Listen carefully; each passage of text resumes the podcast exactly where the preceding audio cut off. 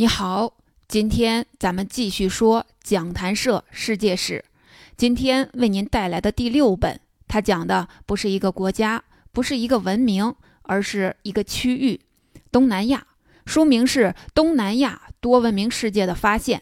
这本书的作者叫石泽良昭，他是东南亚研究领域的一位重量级学者。翻开推荐序，你就会读到这样一句话。这本书是日本国内东南亚史学界学术成就的一座丰碑。不过，继续阅读的话，就会发现有点奇怪。这本书虽然叫东南亚，但全书十二章真正讲东南亚的前前后后只有三章，剩下九章讨论的是一个叫吴哥王朝的古代政权。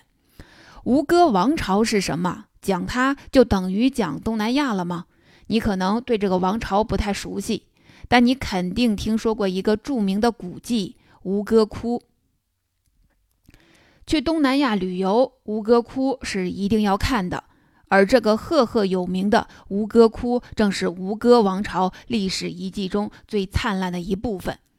东南亚的吴哥王朝大致出现在中国的唐末，它以今天的柬埔寨为核心，前后存在了六百年。不过，大概在中国明朝中期的时候，它消失了。之后四百年里，没有人记得这个古国。听起来，这应该是一个很神秘、很重要的古代文明。但也很显然，不论是地理空间还是存在时长，吴哥王朝肯定不能等同于东南亚。那这本书为什么显得有点文不对题呢？为了更好地回答这个问题，更好地了解东南亚历史，我采访了美国加州大学孙来臣教授。加州大学是研究东南亚史的重镇，孙来臣老师在这个方面做出了很多研究成果，所以他不仅任于任职于加州大学，同时还是日本大阪大学和中国多个大学的兼职教授。我会从孙来臣教授这里为你补充一些书以外的研究成果。接下来，我们就带着前面的疑问开始今天的内容。第一部分，作者为什么写了这样一部文不对题的作品呢？我们先从作者身上找找答案。本书作者石泽良昭是东南亚史研究专家，更准确地说，他是世界知名的吴哥文明研究专家。石泽良昭从二十多岁开始就在学习和研究吴哥历史，到今年他已经八十多岁了。在与吴哥文明结缘的六十年里，实则梁昭多次担任吴哥遗址国际调查团的团长，成绩很突出。举个例子，在二零零一年左右，石泽良昭带领团队在吴哥古迹发现了二百七十四尊废弃的佛像。这是一百五十年来吴哥地区最重大的考古发现，被称为史无前例的世纪大发现。后来，石泽良昭领衔完成了一部名为《古代柬埔寨史研究》的煌煌巨著。这部著作被认为是研究柬埔寨古代史的最佳指南。加州大学孙来臣教授也认为。像今天的《东南亚》这本以第一手材料进行研究、全面介绍吴哥王朝的历史著作，在全世界范围内都屈指可数，价值很高。这么说来，讲述吴哥王朝的历史，自然就是石泽良昭最拿手的事情。但六百年的吴哥历史，并不等于整个东南亚的历史，所以作者擅长研究吴哥，不能回应我们的疑问：为什么这本书叫《东南亚》？但用绝大部分篇幅讲吴哥王朝。既然我们在作者的经历上找不到答案，那再看看本书题目中提到的东南亚，是不是东南亚自身有什么独特之处？所以作者要这样谋篇布局呢？我们都知道，一个地区孕育出什么样的文明，会受到各种因素的制约。比如，从自身来说，是不是有足够的生活资源？从周边环境来说，是不是有丰富的交流对象？东南亚在自身条件和周边环境这两方面情况怎么样呢？先看它自身的自然条件，东南亚的资源基础怎么样呢？可以说非常好。东南亚属于热带季风气候区，热量充足，降水丰富，一年四季都能采集到很多果实，冻不着也饿不着。实则梁昭在书中提到一个种水稻的例子，通过这个例子，你能感受到东南亚的自然条件有多好。我们知道，东亚和东南亚有很多地方都种水稻，种水稻需要先育苗，然后挑选出健壮的秧苗，在合适的时间插秧，之后还得除草，小心打理。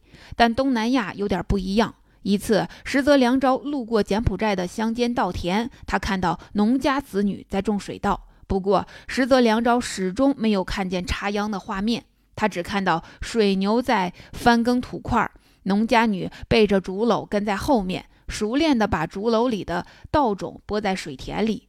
不只是没有插秧，当地农民也不除草，甚至后来在收割水稻的时候，也不会把稻穗全部收干净。实则梁昭询问村民原因，却被村民反问为什么要这样做呢？后来实则梁昭得知，当地的水热条件都很好，不去精耕细作，人们也可以生活得很不错。这种热带地区自然条件的禀赋是其他地方羡慕不来的。但对于文明的发展来说，这可能不是一件好事儿，因为它会在一定程度上遏制这个文明对外扩张的野心。热带地区自然条件优越。民众就不需要为生存资源的问题太过担心，但反过来看，由于不用想办法提高生产效率，技术就得不到很好的发展；由于不用集中群体力量为生存而战，军事力量和组织管理手段就发展不起来。想一下，强大的军事、庞大的统治网络、先进的技术和文化，这不正是一个强大政权存在必须的要素吗？所以，东南亚那样优越的自然条件，反而导致当地很难产生一个强大的政治体。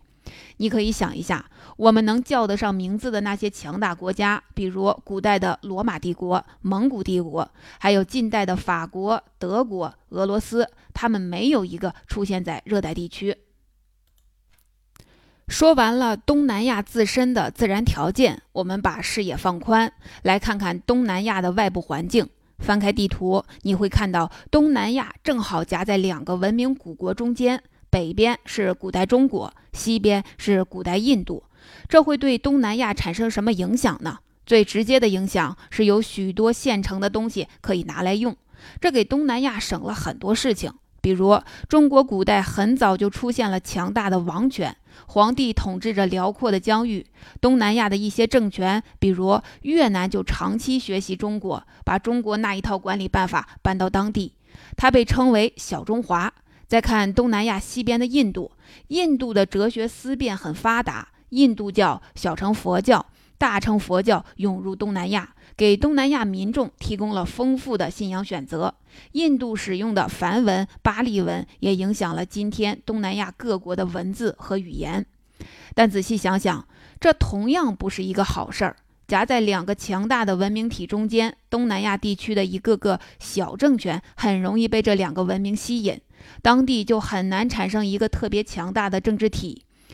对于东南亚的政治现象，加州大学虽来陈教授拿天文学知识打了个比方，很形象。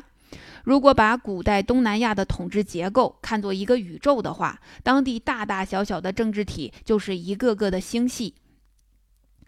政治体中央的强大部落是恒星，臣服于它的地方部落是行星。恒星凭借它巨大的质量，牵引着周边行星转动，就像强大的部落对周边的其他部落产生影响力。不过，恒星引力下降的时候，围绕它旋转的行星也会被其他恒星吸走。也就是说，地方小部落会在各个政权之间来回摇摆。所以，东南亚各个王国的疆土始终在不断的变化。统治不稳定一直是东南亚历史的常态。古代东南亚的这种政治模式，在史学界有个专门的名字，叫曼陀罗体系。曼陀罗就是圆或者中心的意思。东南亚地区有很多曼陀罗类型的文明，挨个讲一遍，四百四五百页的篇幅肯定不够，所以这本书就把吴哥王朝当做了一个案例。通过介绍吴哥王朝历史，为我们打开一扇了解东南亚古代政权基本特征的窗户。不过，这种类型的文明在东南亚不只是吴哥王朝一个，越南、泰国、缅甸、印度尼西亚的爪哇国有很多类似的文明。作者为什么特别选了吴哥王朝重点介绍呢？最后，我们就从本书的主角吴哥王朝方面来找找答案。既然要找一个代表性的样本，通过介绍它来介绍东南亚，那这个样本最好是相对完整的。恰好吴哥文明就符合这个特征。前面提到过，吴哥王朝存在了六百年，面积最大的时候达到一百万平方公里，大致相当于两个四川省。这样个头比较大、存在时间比较长的文明体，显然是个很不错的样本。样本只是完整就够了吗？吴哥王朝除了能够反映东南亚古代政权的共性，更重要的是，它还有很多我们无法忽视的个性，这是我们不得不重视它的原因。我随便给您说几条：吴哥王朝是东南亚历史上最强大的王朝，这里不需要加“之一”两个字。吴哥王朝还给我们留下了规模庞大的世界级的历史奇迹，只是在一九九二年一年，吴哥地区就有九十九处遗址。被联合国教科文组织认定为世界遗产。另外，吴哥王朝的都城面积大得出奇，达到了一千平方公里。这是什么概念？今天的纽约市只有七百八十平方公里。要知道，吴哥城可是一千年前建造的。这个世界纪录直到十九世纪才被两次工业革命后的伦敦给打破。吴哥王朝不仅有巨大的都城，还有让人叹为观止的建筑工程。东南亚地区气候分旱季和雨季，一年之内降水量有明显的变化。为了调节水量，维持农业生产，吴哥王朝历史历代的统治者都在努力地做一件事儿，就是组织修建一种叫巴莱的东西。巴莱是什么？翻译过来是大蓄水池的意思。既然是大蓄水池，它有多大呢？举个例子，吴哥城中有一座名为西巴莱的大水池，当然今天已经面目全非了。为了搞清楚这个池子有多大，我请教了孙来臣教授，他跟我讲，几年前美国的 NASA 参与了吴哥古城的勘探测量工作，通过使用激光雷达的技术计算出了西巴莱的面积。作为一个蓄水池，它的面积竟然达到一千六百公顷。这是什么概念呢？相当于两千两百四十个标准的足球场，或者是六个颐和园的昆明湖那么大。熟悉历史的朋友可能听过一个故事：当初大清王室为了修建颐和园，不顾反对挪用北洋水师建设海军的军费。后来装备很差的北洋水师在甲午战争中被重创，清朝被迫签订了丧权辱国的《马关条约》，后人就常常拿修建颐和园来说事儿。你看，修一个园子就把大清折腾得够呛，比颐和园昆明湖大五六倍的巴西莱可是在八百年前修建的，而且吴哥王朝可不止这一个蓄水池。我们知道，大规模的建筑工程意味着高度发达的政治文明，因为一个政治文明只有发展到相当高的程度，统治者才能掌握足够的财力、人力去大兴土木。看一下古代中国的万里长城，古代印度的泰姬陵，就可以想象，这么庞大的吴哥遗迹背后，曾经有一个多么繁荣的文明。你看。实则梁昭重点讲述吴哥王朝，不仅因为这是他的专长，还因为吴哥王朝是个完整的案例。通过介绍它，可以打开一个了解东南亚古代文明的窗口。当然，更重要的是，吴哥王朝是东南亚历史上最强大的王朝，遗迹背后辉煌的历史和神秘的传说，吸引着每个人去了解。第二部分。不过，很多文明都曾经拥有辉煌的历史。吴哥王朝最与众不同的地方是它的神秘。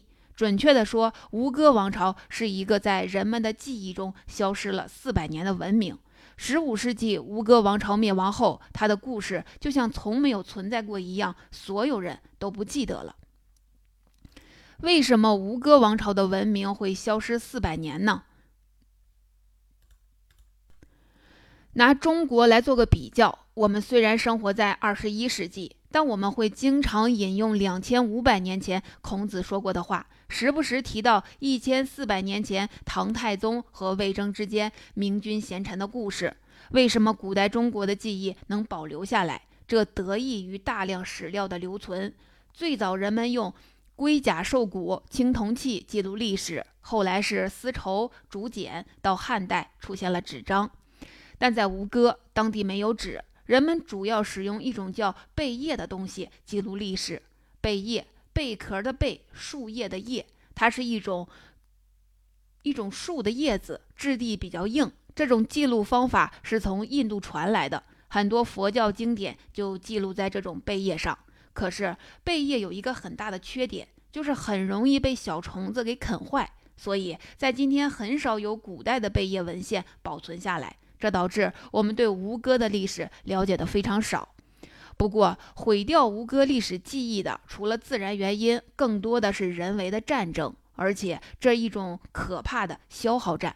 打仗不是一较高下就完了，而是要耗尽对方的人力物资，使对方彻底的瓦解崩溃。也就是说，漫长的仗打下来，不仅意味着战争的胜负，更意味着国家、种族、文明的存亡。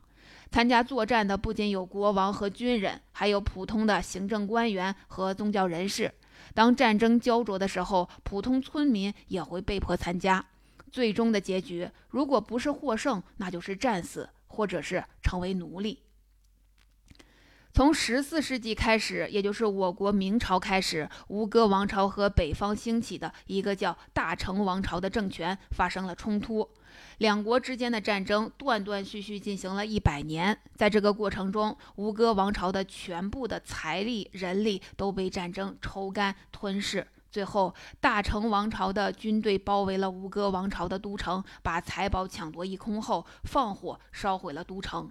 不只是贝叶文书，连吴哥王朝这个曾经辉煌的政权也形神俱灭。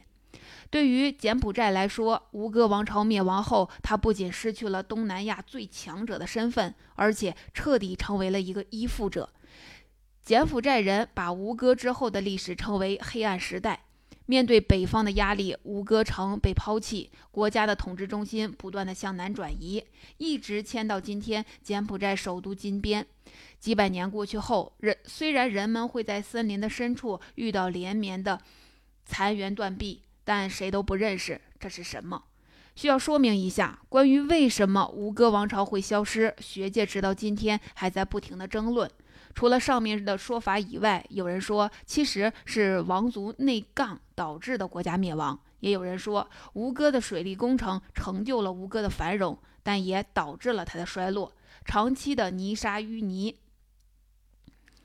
使大规模的水利设施无法正常使用，所以人们逐渐放弃了吴哥地区，纷纷到南方寻找生路。孙来臣教授还给我们提供了一种视角：吴哥王朝是在15世纪消失的。如果我们看看十五世纪的人类世界，可能会发现一些有趣的现象。十五世纪，明朝北方的边患变得严重起来，蒙古人对明朝发动进攻，甚至俘获了皇帝。东北女真人也变得越来越难以控制。女真人就是后来灭亡明朝、建立清朝的满人。日本在十五世纪进入了战国时代，社会变得空前动荡。另外，西欧基督教徒对罗马教会越来越不满。不久，欧洲爆发了宗教改革运动。这只是欧亚大陆发生的连锁反应吗？看一下长期孤立发展的美洲大陆，曾经繁盛的玛雅文明逐渐衰落。历史学家发现，玛雅衰落的主要原因是大规模的战争，还有比较严重的旱灾。这种全球规模的不安定是怎么回事呢？孙来臣教授从气候角度做了解释。从15世纪开始，全球进入一个小冰期，简单说就是全球气温下降，而气温降低会导致粮食作物产量减少，谷物价格上涨，紧接着就是频繁的饥荒和瘟疫。很多文明的历史古籍都记载了这个混乱的年代。回过头来看，吴哥王朝的衰落也是全球大环境的一个组成部分。当然，吴哥王朝到底是因为什么消失的？历史学家还在努力地寻找更多的答案。那四百多年后，吴哥文明是怎么被重新发现的呢？你可能想不到，吴哥王朝的历史重见天日，竟然得益于后来的殖民者，也就是殖民柬埔寨的法国人。十九世纪五十年代，中国和英法两国爆发了第二次鸦片战争。之后，法国开始在东南亚加速扩张，大概用二十多年的时间建立起一个法属印度支那，大概相当于今天的柬埔寨、老挝、越南。为了进一步的扩张，法国人组建了一支考察队，打算在森林中勘探出一条通往中国云南的道路。当然，由于瀑布和浅滩，修路的想法后来就放弃了。但他们无意中在森林深处发现了很多的碑文，一些对古代文明非常好奇的成员把这些碑文拓印下来带回法国，古老的吴哥文明逐渐浮现在人们的视野中。找到一些碑文，吴哥文明就重见天日了吗？远远没有。就像是中国古代的甲骨文和金文一样。碑刻虽然也记录了历史信息，但这种低效、耗资巨大的记录方式肯定不会记载日常琐碎。他们主要记载的是国家大事。什么才算是国家大事呢？《左传》有一句话：“国之大事，在祭与戎。”在古代中国，国家最重要的事情是祭祀和战争。吴国王吴哥王朝也差不多。吴哥的碑文主要记载的是宗教活动。比如哪位国王皈依了某位神灵，哪位王族给寺庙捐赠了多少赠品，当然也少不了对吴哥国王的歌功颂德。你可能说，现在的吴哥古迹有很多的碑刻，足够多的碑刻是不是就能拼接出一些历史的画面呢？事实并没有这么简单。由于吴哥王朝的历史曾经消失了四百年，那个时候的文字现在已经很难识读了。就拿本书作者石泽良昭举例，为了研究吴哥，他至少掌握了梵文、巴利文、古代的高棉文等古代的语言，以及法语、英语、柬埔寨语等现代语言。困难可不只有这些。东南亚是热带地区，雨水和苔藓对石碑的侵蚀很严重，再加上后代的战乱，就算想找到一块既保存完整又字迹清晰的石碑也很不容易。不过，学术研究再怎么困难，或许只是小事儿。真正可怕的是，随着吴哥文明的面纱被一点一点地揭开，越来越多的危险向它靠近。这是怎么回事儿？其实，古迹不仅意味着它是一个被封印的古老文化，还意味着金钱和利益。就像敦煌莫高窟被发现后，很多文物流失一样，吴哥遗迹也同样暴露在这样的危险中。一九二三年，吴哥古迹一座名为女王宫的寺院丢失了四尊女神像。不久之后，凶手查到是一位法国作家，他叫马尔罗。马尔罗和妻子在柬埔寨旅游的时候，顺手偷走了女神像。随后，马尔罗被捕，女神像被送还女王寺女王宫寺院。不过，马尔罗虽然被判处监禁，后来却缓期执行，也就是说，马尔罗并没有受到实际的惩罚。这位马尔罗后来竟然还担任了法国第一任文化部部长。死后，他的骨灰被放入了法国的先贤祠。这里是法国文化名人的安葬地。经历了这么多的波折，一百多年后的今天，人们对吴哥王朝的了解加深了多少呢？答案可能会让很多人沮丧。